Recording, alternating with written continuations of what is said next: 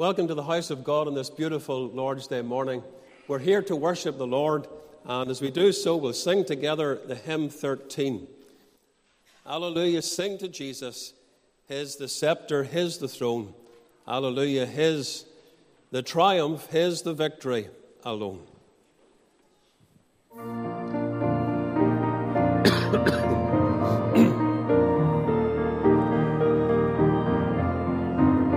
Let's all stand to sing.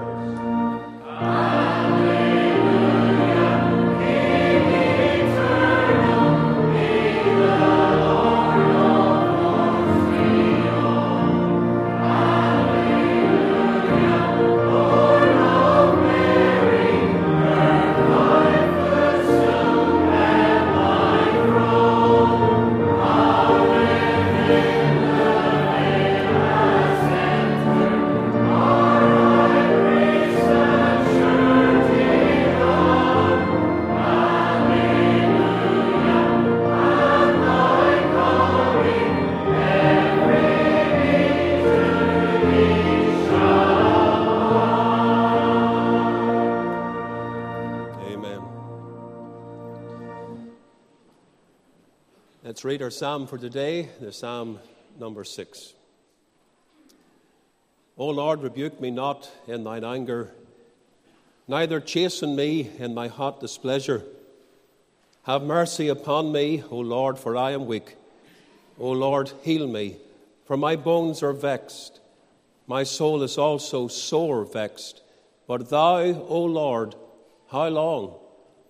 Return, O Lord, deliver my soul. O save me for thy mercy's sake. For in death there is no remembrance of thee. In the grave, who shall give thee thanks?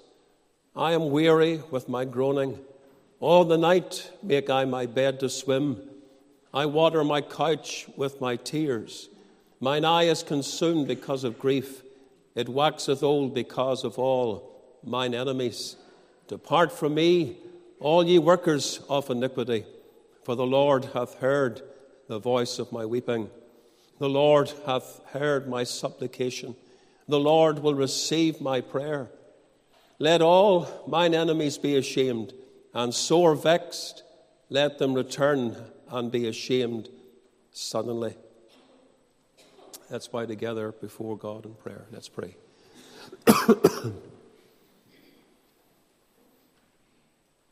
Heavenly Father, we come with a declaration of praise and adoration as we enter your house and we come to your presence around the throne. We come with the song Alleluia. Praise Jehovah for all that he has done. Thou art a good God, a gracious God, a God that is full of compassion and it is to this God we come today in worship to praise thy glorious name, to rejoice in all that thou art and all that thou hast done, and indeed all that thou hast given to us, sons of Adam. Lord, we thank you for the opportunity of being here in the house of God today, for health and strength that permits us to be in the courts of God. Thank thee for the joy that is in our hearts even as we sing. There is a joy unspeakable and full of glory that God has given to his people. It is the joy principally in sins forgiven. We think of the psalmist when he said, Blessed are they whose transgressions are forgiven, whose sin is covered. And Lord, we are glad to know, those of us that are in Christ, that our sins have been dealt with forever. My sin, oh, the bliss of this glorious thought. My sin, not in part but the whole is nailed to his cross, and I bear it no more. Praise the Lord, praise the Lord, O my soul. We thank you that Calvary covers it all. Thank you we've been to Jesus for the cleansing power. We're washed in the blood of the Lamb. Thank thee for that moment when the great transaction took place and we became thine. Thine we are this day. O King Jesus, we come before thy presence to glory in our God and to worship thee. Thank you for coming into the world to be the propitiation for our sins. Thank you for the perfect life of obedience that thou didst live when you sojourned here in this world. Thank you for the atoning death that you died on Calvary's cross when you took our sins and you made them your very own. Thank you, Lord, for paying the debt so that we might go free, for opening up heaven to those who come in repentance and faith to receive Christ as Savior. We thank you that our backs are towards the world. Our backs indeed are towards hell itself. We'll never be there. Hallelujah. For heaven is the eternal abode of the redeemed of God. Bless your people. Bless those that are suffering in any way today. Remember our dear sister Madge in her time of weakness. Be with her. Thou hast been with her. There's been a conscious sense of the presence of God in her home in these days when she's passing from this scene into the glory. We pray that you'll strengthen Dave and be with the family, help them to cast their care upon the Lord who cares for them. And the other sick ones connected to us, Lord, we commit to your grace again. Be with them just where they are. Remember tonight, Lord, as we have our family night, and Adrian, as he comes to give us testimony, bring him here safely and Lord, fill him with the Holy Spirit, that as he speaks, he'll be very conscious of the Lord with him, in him, working through him to the glory of God. We pray that you'll gather in the people. We think of the many, many homes that are round about this district, here in the town and out in the country regions. Many of them go nowhere on the Sabbath day.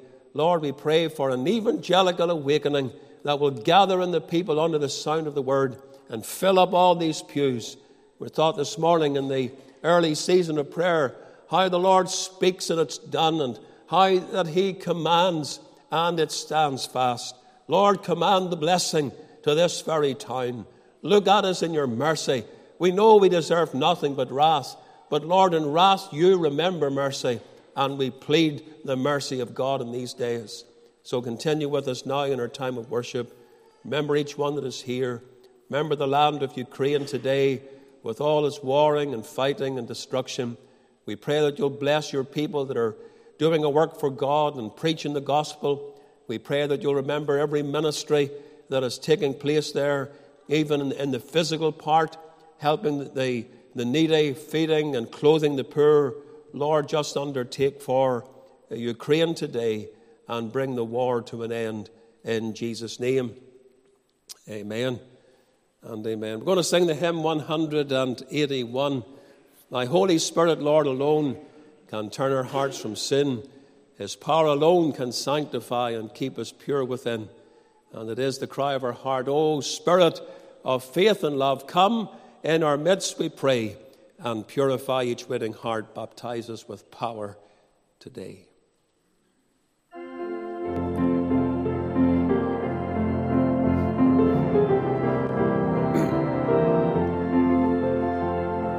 Stand to sing.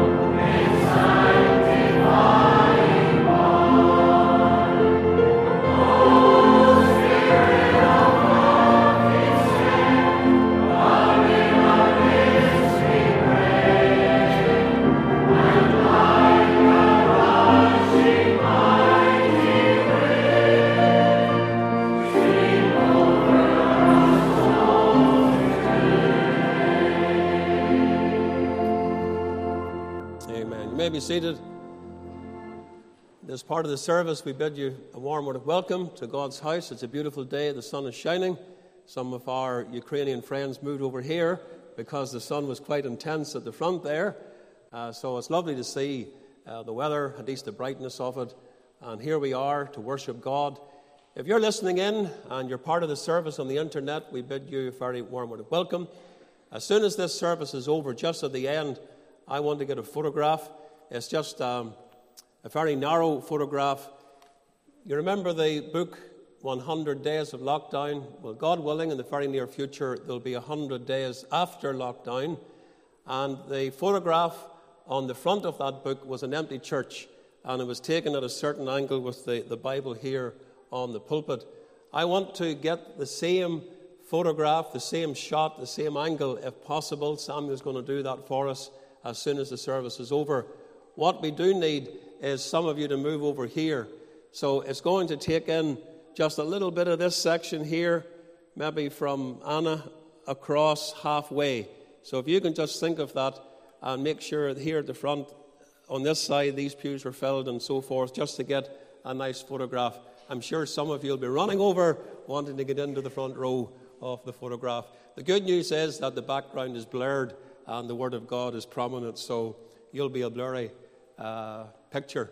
But still, we want you uh, in it. If, if the picture's good, we might not keep the blur out of it. If it's a good picture, it might be nice to see your faces. Hope that all makes sense. Family night tonight at 7, testimony Adrian Coffey from Portavogie.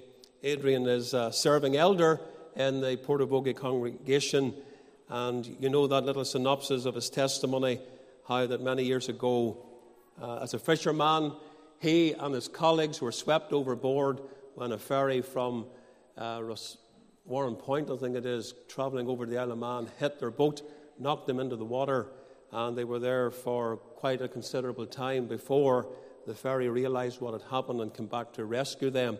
It was in that moment of great danger when his life was in peril that Adrian called on the Lord and he hasn't looked back. The Lord brought him to himself and well, he's, he's now married with a family and he's an elder in the church and he's doing very well.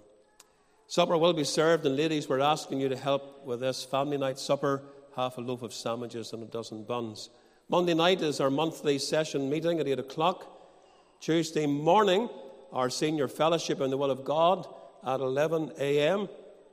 Tuesday night, the youth challenge at 7, and we had a very good start. I'll say something about that in a moment. Thursday night, the midweek service, 8 o'clock, and then on Friday night at 8 o'clock, our youth fellowship will meet, and Greg Gibson will be speaking on the Christian who is living for God.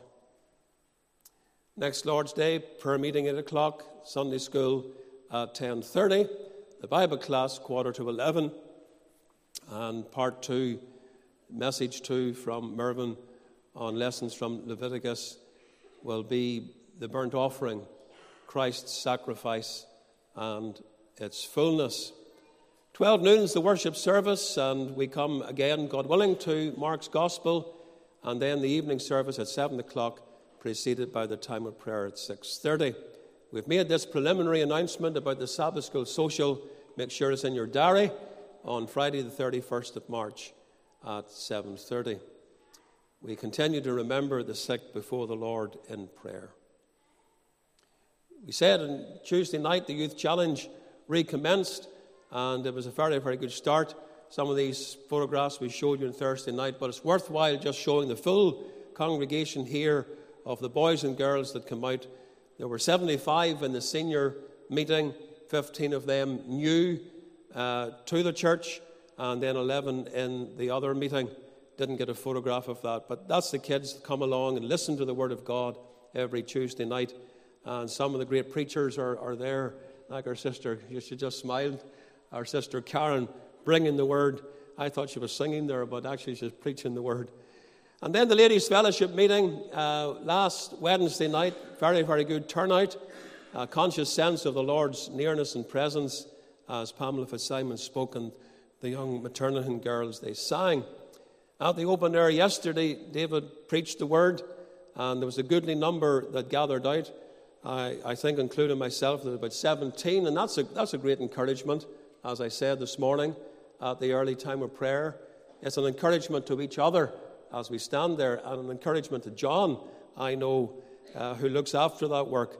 So keep it up. The Indian Orphan Project continues uh, feeding 90 of these children every month, and Dipankar is very faithful in sending many, many photographs, and these are just a little selection of what he has sent this week. Some of you helped with the pallets that went out to Romania, and this is the distribution of more clothes just sent to me over the weekend. And so we thank you for all that did anything, whether it was packing or getting it shipped there. Thank you in the Saviour's name. We continue to pray for Ukraine, and a couple of photographs sent by Donald just to keep it live before you. Remember them in prayer. This is the Drugs Rehabilitation Centre that is still up and running. So we remember the land before the Lord in prayer. We were asking you on Thursday night to remember the schools ministry. On Monday, 13 schools were visited with invitations, and on Tuesday, two more.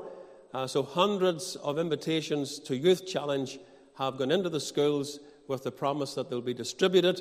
In fact, there's probably still another two or three schools uh, to do in the area. So, we'll get that done this week. that opened up doors for assemblies and for SU.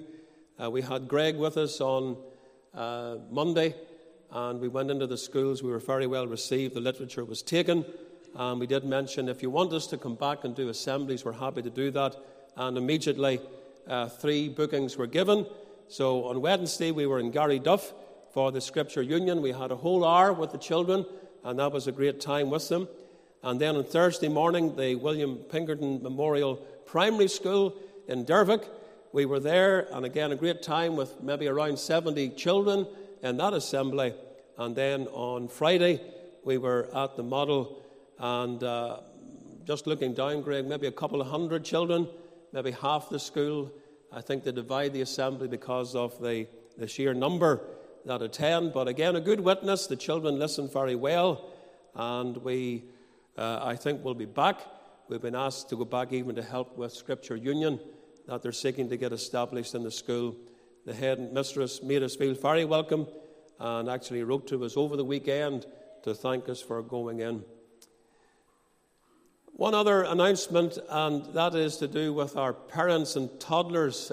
It hasn't started back when everything else has, and that's for a number of reasons. And some of the folks that were so faithful over the years uh, are no longer able to be free on a Monday morning. So I'm asking this question. This might be a ministry that you could be involved in. And if so, will you meet me after the service today? I'll not go to the door because we're going to get the photograph taken and we're going to meet with those that are interested in helping with the parents and toddlers. Um, all the usual checks and all need to be made as we work with children, but I know you understand that. So, immediately after the service, please um, stay behind. Can I congratulate our sister Sally Glenn on reaching a very significant birthday on Friday? And will not mention what her age is, but she is an octogenarian now. Uh, congratulations to Kerry. Kerry is going to have an 18th uh, birthday this coming Saturday. So we rejoice with our, our young footballer uh, as she becomes officially an adult now in, this, in the eyes of the country. And we trust that the Lord will bless her and bless Sally. Our hymn that we're going to sing just now is 649. Speaks about revival over the hilltops, down from the skies. Coming from glory, lift up your eyes while we are watching and while we pray a mighty revival is sweeping this way. May God grant that that will be so. Amen.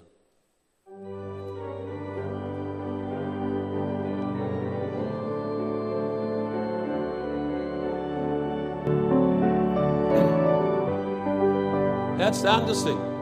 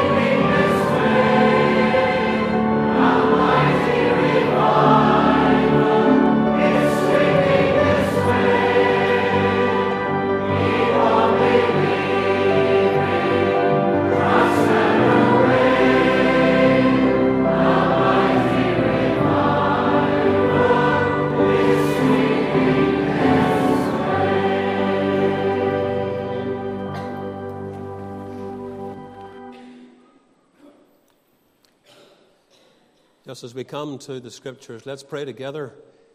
Our God and Father, we're coming to open up your word now, and we pray that you'll speak to us.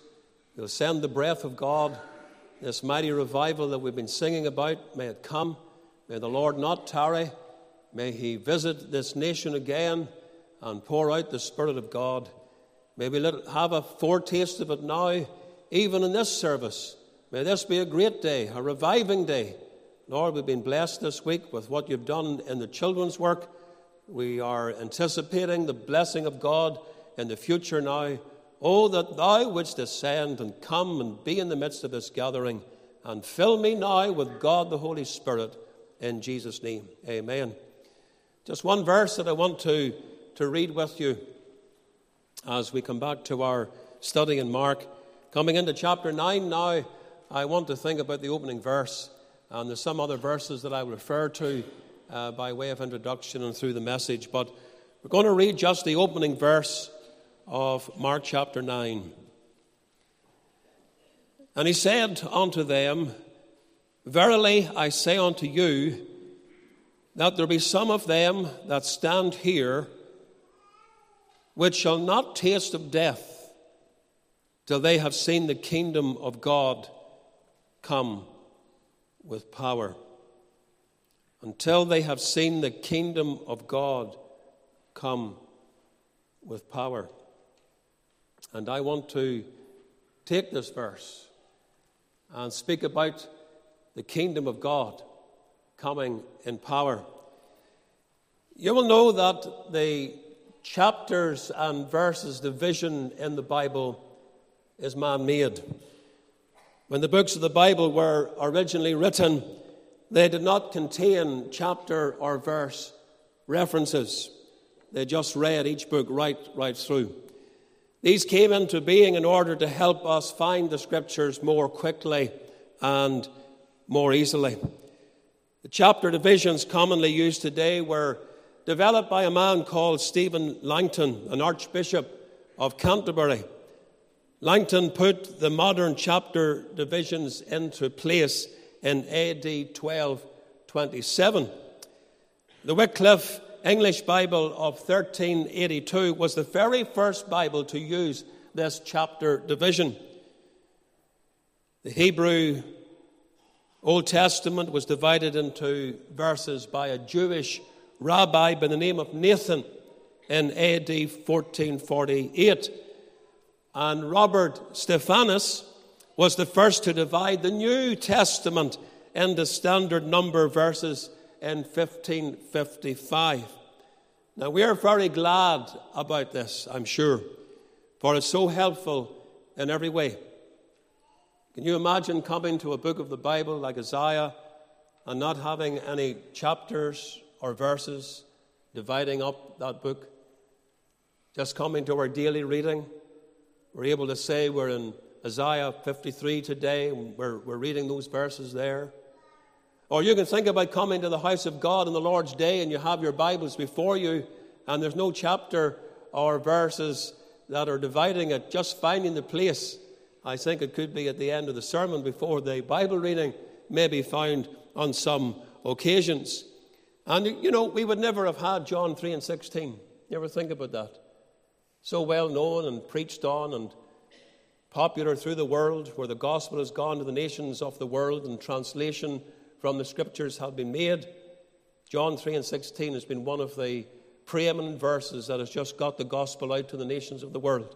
So we are glad that there, there are these chapter and verses uh, in the Word of God today. And I'm telling you that because the verse that we've read here in Mark chapter 9 and verse 1 should belong, many have this opinion, it should belong to the previous chapter. It reads better in the history. In fact, Matthew has this particular division in Matthew chapter 16. And at the end of the chapter, verse 24 to 28, this verse of Mark chapter 9 and verse 1 is included at the end of that chapter of Matthew. And it's not until you come into chapter 17 of Matthew that you read about the transfiguration of Christ. By the way, Luke has it in the middle of one of his chapters, chapter 9, verse 26 through to verse 28, and then the Sermon on the Mount. Jesus says here, There be some that stand here which shall not taste of death till they have seen the kingdom of God come with power. There were some people in the audience that day standing right there before the Savior, of whom the Lord declares they would not die until they saw God's kingdom come with power. Who were they? Who were in the audience that day? Well, look at verse 34 of the previous chapter. When he had called the people unto him with his disciples. So Jesus calls the, the multitude together with his disciples. He has something very important to tell them, something that they needed to know if they were to truly follow him. And so he begins this searching challenge Whosoever will come after me. To really go after Christ, to wholly follow the Lord, means to deny yourself, take up your cross, and follow Him. Christ proceeds to ask some very solemn questions, and he makes a most challenging declaration. We have preached on these verses at the end of Mark uh, chapter 8. Look at verse 36. For what shall it profit a man if he shall gain the whole world and lose his own soul? Or what shall a man give in exchange for his soul? Whosoever therefore shall be ashamed of me and of my words in this adulterous and sinful generation, of him also shall the Son of Man be ashamed when he cometh in the glory of his Father with the holy angels. And it's now, just right now, that he makes this statement that we have in verse 1.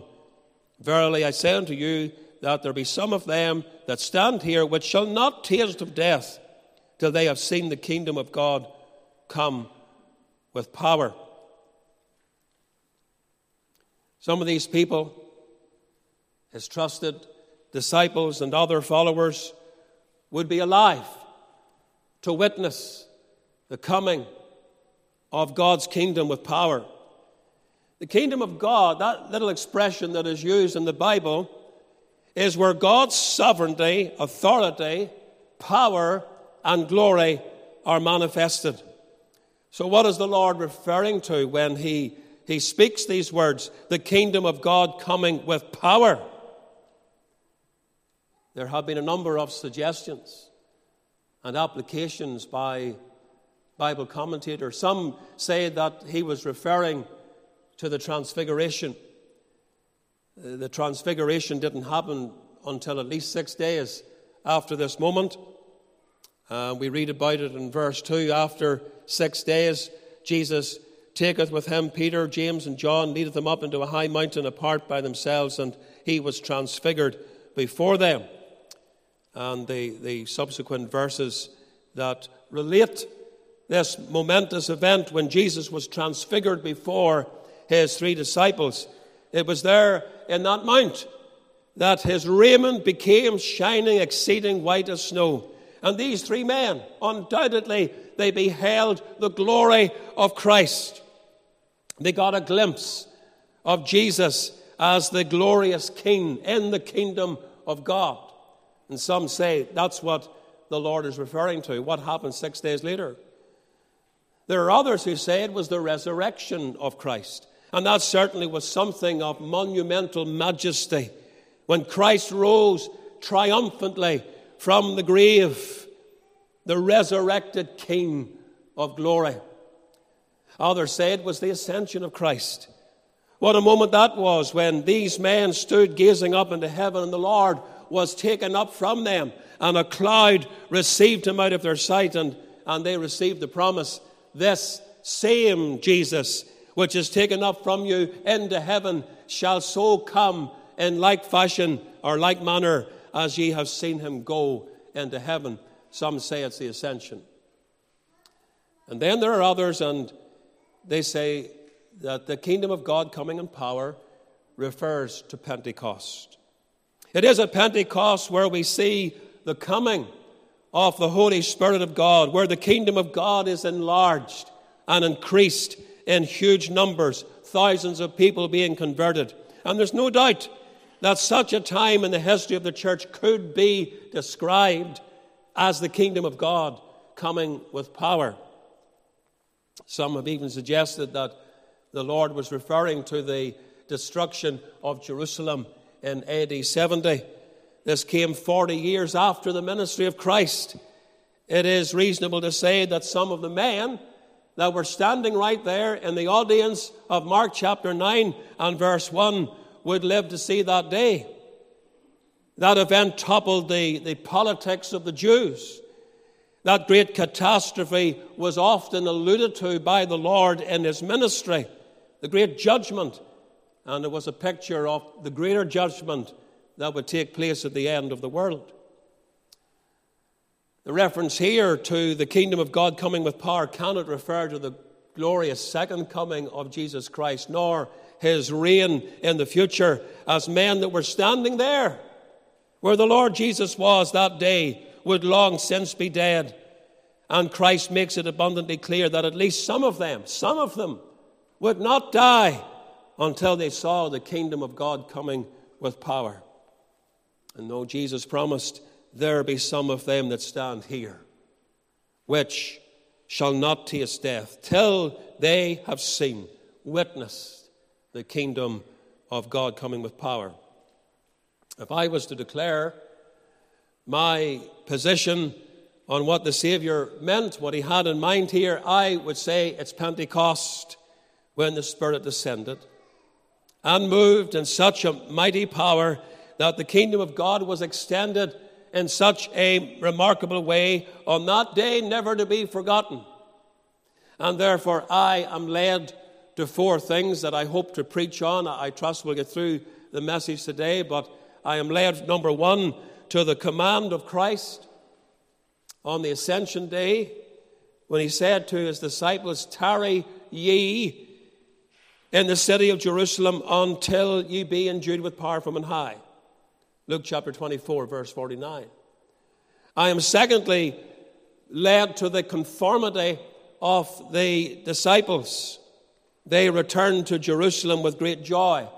We read about that in Luke 24 also, this time, verse 52. They went there to pray, they went to intercede and to plead the promise of God for 40 or for 10 long days. Thirdly, I am led to the coming of the Holy Spirit. Suddenly, there came a sound from heaven as of a rushing mighty wind, and it filled the house where they were sitting. Acts chapter 2 and verse 2. And this was the descent of the promised Holy Ghost. And we are told they were all filled with the Holy Ghost and spake with other tongues or languages as the Spirit gave them utterance. And then I am led, fourthly, to the conversion of a great multitude. We think of the 3,000 and then the 5,000 that came to know the Lord. I think that we can truly say, Here is the kingdom of God coming with power.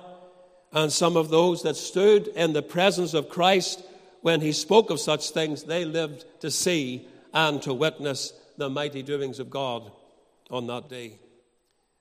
Of course, it didn't stop there on that day.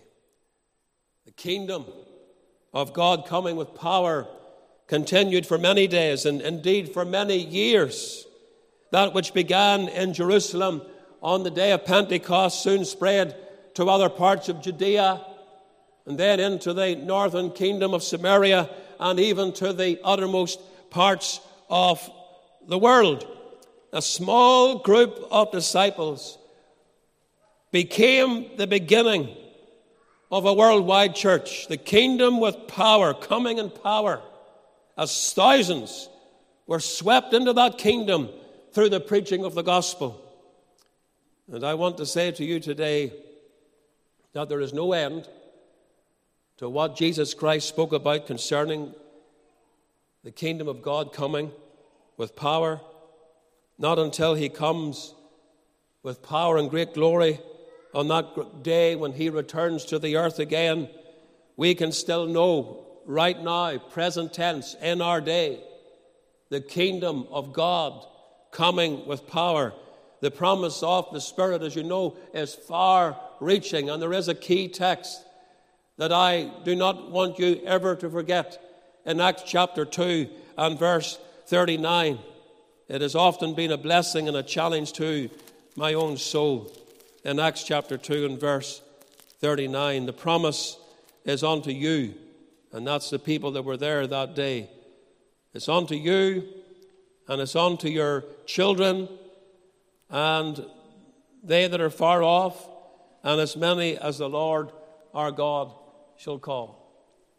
And the context of that is Pentecost. The context of that is the coming of the Holy Spirit, the great move of God and what He did and the souls that were saved. This promise, the promised Holy Ghost, is for you, for you disciples. It is for your children, the next generation. But it didn't stop there. It was to those that were afar off, and as many as the Lord our God shall call. And in those final two descriptions, you and I are included. When we think of Pentecost, when we think of the days of the Acts of the Apostles, we are afar off from that day. Many centuries have passed by.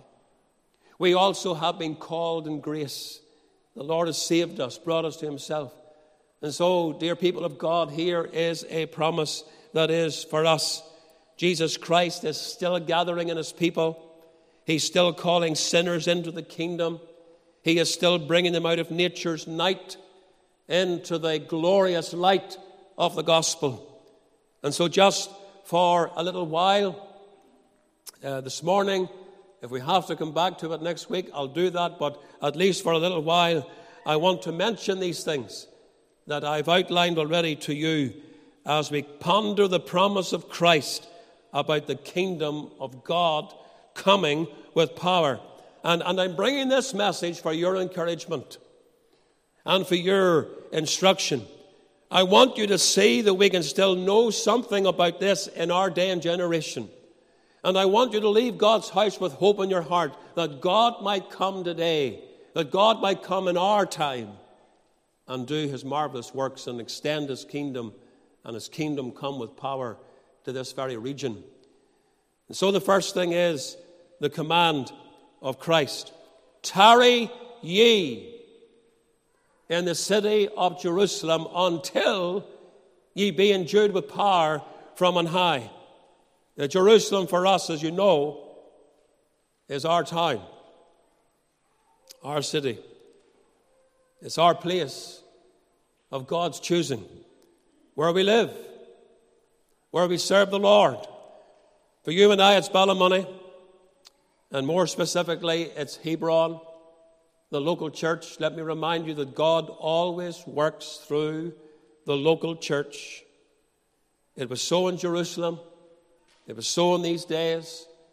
He got a people together in the local church, sent them back to Jerusalem, where the people assembled to pray together. Christ still gives the command to tarry until ye be endued with power from on high. Brethren and sisters, we want this power of which the Savior speaks. We long for the manifestation of the Spirit of God. We certainly need such a move of God in our day and generation. These are days of backsliding, days of indifference. These are days when there's coldness of heart. Didn't the Lord prophesy of such times?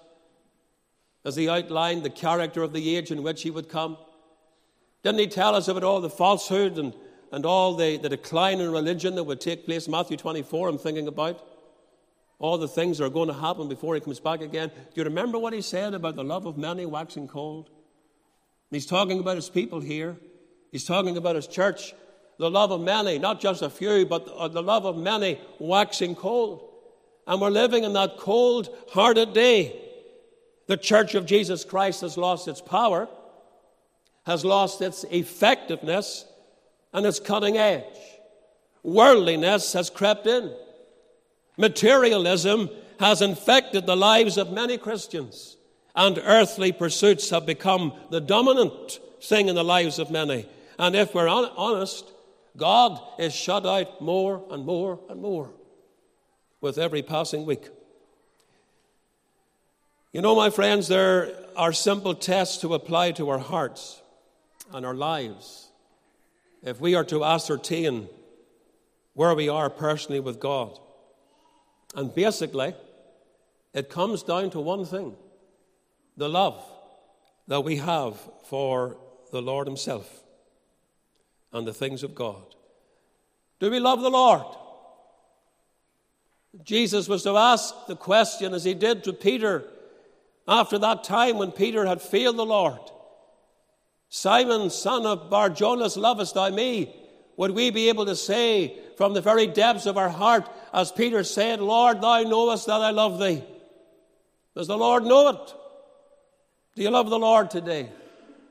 Do you love him with all your heart, with all your soul, with all your mind, and with all your strength? Do we sense the love of Christ constraining us at least sometimes. Do we sense that?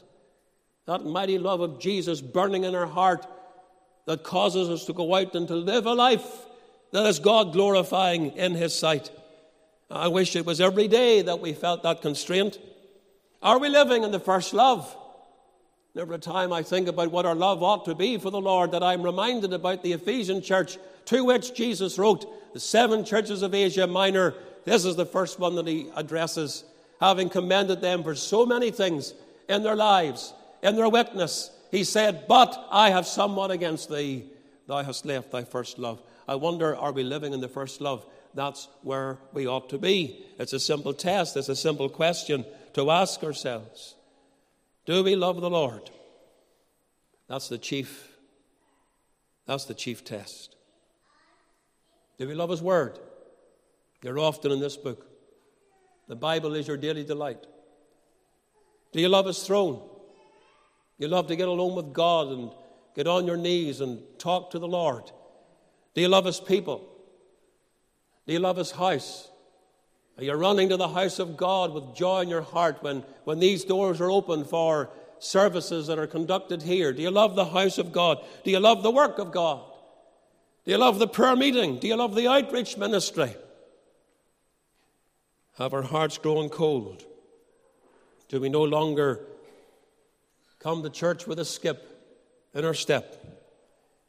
Do we still drink in God's precious word? My, you love the sermon. You're not doing this, okay? Always keeping your eye on the time. More interested in getting home to your dinner, your food at home. Do you love the sermon? That's the time we study God's word. That's the time we hear from heaven. Principally, in any service, we hear from heaven, I trust, all the way through in prayer and in song, but especially in preaching. It's the way that God speaks. Do we love to sit beneath the sound of God's precious word? Do we love these things? Do we love serving the Lord? See, my friends, I wonder today have our hearts grown cold? Wonder is it still our desire to reach the lost. Do you remember the day when you loved the souls of men?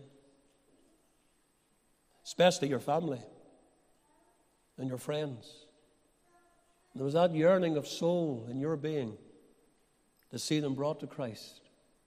Is that still there? Do you love them for Christ? What are you doing to bring them to Christ? Is that love manifested in your heart? Upon a short examination of these things, I, I think you'll agree with me that there's so much missing, isn't there, in our lives today? We, we definitely need a mighty move of God, don't we? We need revival. We, we must have the manifestation of the Spirit because where is our hope of survival? Save in thy life giving breath. We need the life giving breath of the Spirit. And so the Lord would come afresh today and he would say, Tarry. That just simply means wait. Wait in my house. Wait in my presence. Tarry until ye be endued with power from on high. Uh, there's only one way to acquire the mighty power of God, and that's by tarrying, waiting. And this brings us particularly to the public prayer meeting of the church, as it did with these men, these disciples. You'll know the words well, but let me read them to you in Acts chapter 1, verse 14. This is the prayer meeting where they gathered together and sought the Lord. These all continued with one accord in prayer and supplication with the women and Mary, the mother of Jesus, and with his brethren. Turn over to chapter 4 and verse 31 of the Acts of the Apostles. Verse 31. And when they had prayed, the place was shaken where they were assembled together. That's the public prayer meeting. You want to mark that. If you haven't got it marked in your Bible, mark your Bible where they were assembled together.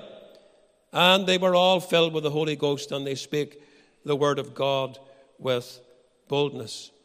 When did the Spirit of God come? When the church prayed. It's as clear as crystal. When the church of Jesus Christ was gathered together in the prayer meeting, that's when the Spirit of God came. Where were the disciples when the Holy Ghost descended in power and shook the very room where they sat and filled their hearts and their lives with, with supernatural power? It was in the prayer meeting. And we ought to note that. There are no shortcuts. We say today we want revival. We want the manifestation of the power of God. We want the Holy Ghost to come and, and breathe upon the church and breathe upon the, the very community in which we live. Well, I tell you, there's no shortcuts in getting that. We need to be about the business of prayer.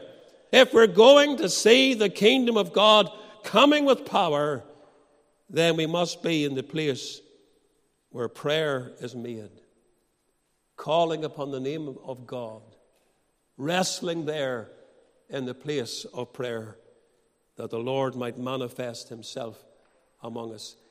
It is the command of Christ, brethren and sisters. And Jesus is saying, He's challenging us all again tarry ye.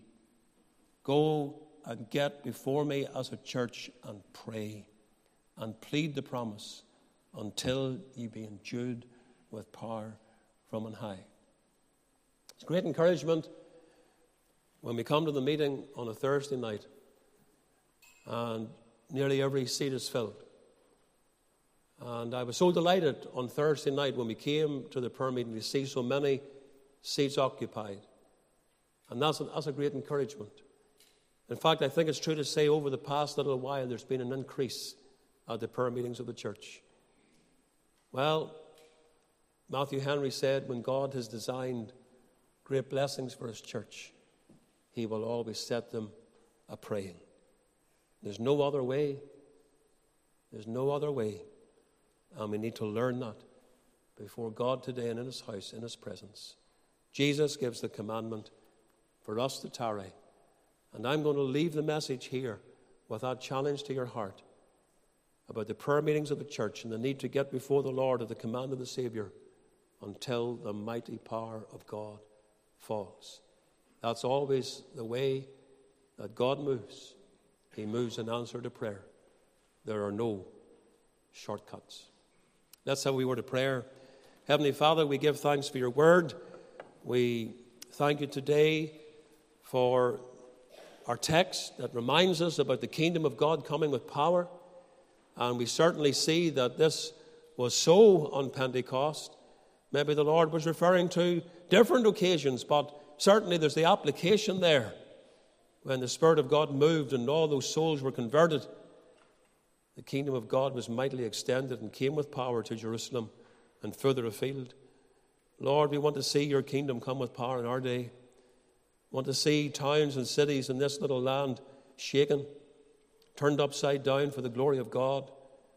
We want to see many souls swept into the kingdom of God's dear Son. We want to see the church of Jesus Christ on fire for thee. O Lord, rid us of our worldliness, our materialism, our self seeking. Help us to do what Jesus said in Matthew 6 and 33 to seek first the kingdom of God and his righteousness. May we do that, and may we see that kingdom come with power.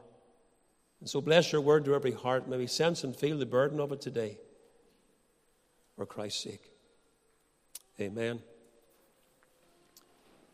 169 is the hymn about the Holy Spirit. Breathe upon us, Lord, from heaven. Fill us with the Holy Ghost, promise of the Father given, send us now at Pentecost. We're going to sing the hymn, we'll have a word of prayer. Uh, the meeting will be over. We will go offline and then we'll get our photograph taken. So we, we need a few volunteers to come over just to this section that you can see, about half this section here and just a little bit on that side. Thank you very much.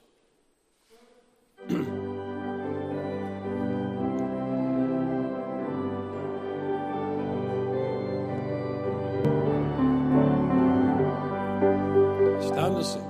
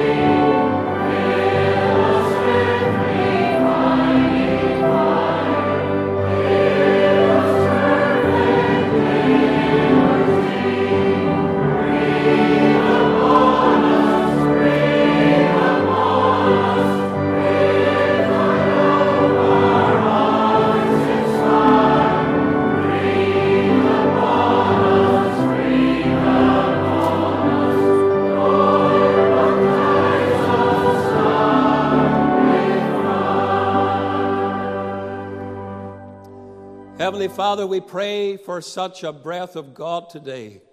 Breathe upon us, Lord, from heaven.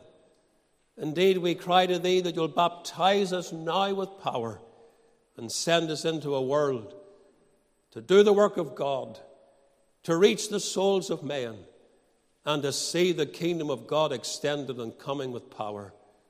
Bless your church, set it on fire, and, oh Lord, may there be a blaze on this road in the town of Ballymoney that people will come out to see a church on fire for God, burning for Thee. Separate us with your blessing now. In Jesus' name, Amen.